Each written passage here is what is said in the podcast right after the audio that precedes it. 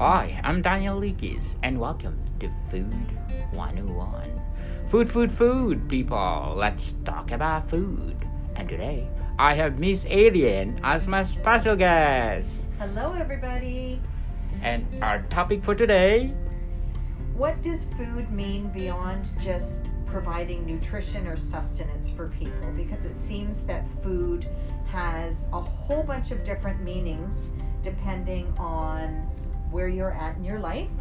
Um, for example, food has spiritual meaning for many people, such as uh, taking the sacrament or fasting, such as in Ramadan. It also has rituals of perceived luck. For a, somebody who's a professional sports athlete, for example, may eat the exact same meal before a playoff game because they believe that brings them luck and, and a better chance at a positive outcome. So it seems like we've moved from having it as just a means to provide nourishment to the body to a whole bunch of different meanings for different people. Mhm. That's that's great. So for you, Miss Irian, as a vegetarian, are you consider yourself that uh, you're doing this because of your belief? No, for me, I've never really liked meat. I don't really like the smell of it, the taste of it, and I've always leaned more towards other foods that my body seemed to prefer.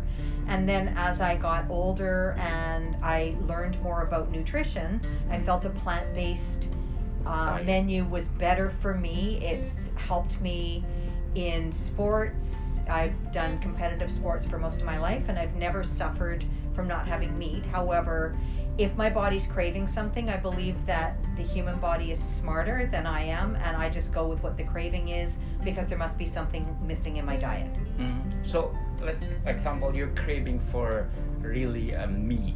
So do you?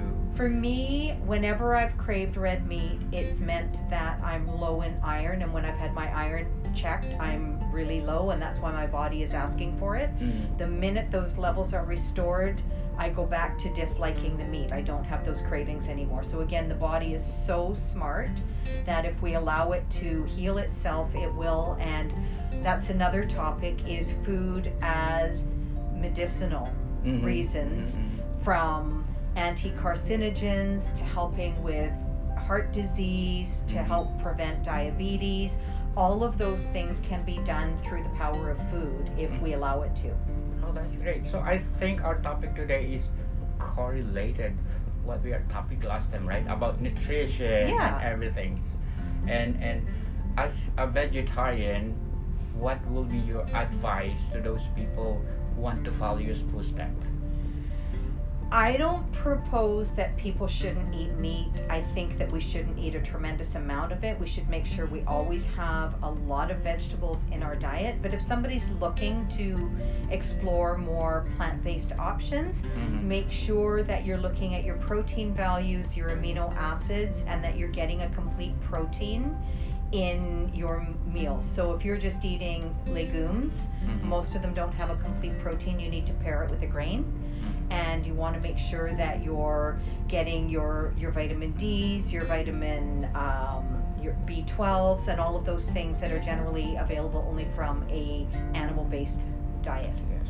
And I think our topic also is uh, in general, we're talking about climate change too. Yeah. Right? It's like red meat, it, we need more of space to Mhm.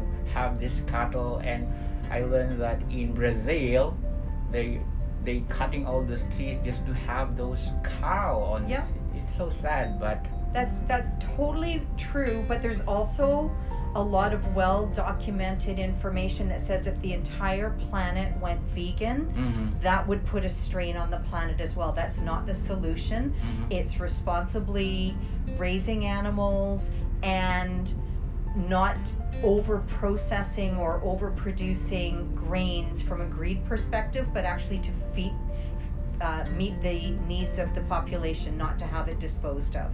Oh, very well said, Miss Area. So, in general, what will be your advice to those people really, uh, you know, wondering what we are about our topic today. It, it's all about nutrition, climate change. And enjoy your food. Don't just mindlessly eat it, but really think about what you're having, how it's nourishing your body.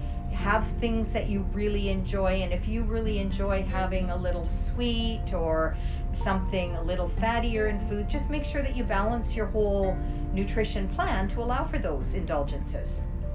Thank you, Miss Adrian. More to come, people. See you soon.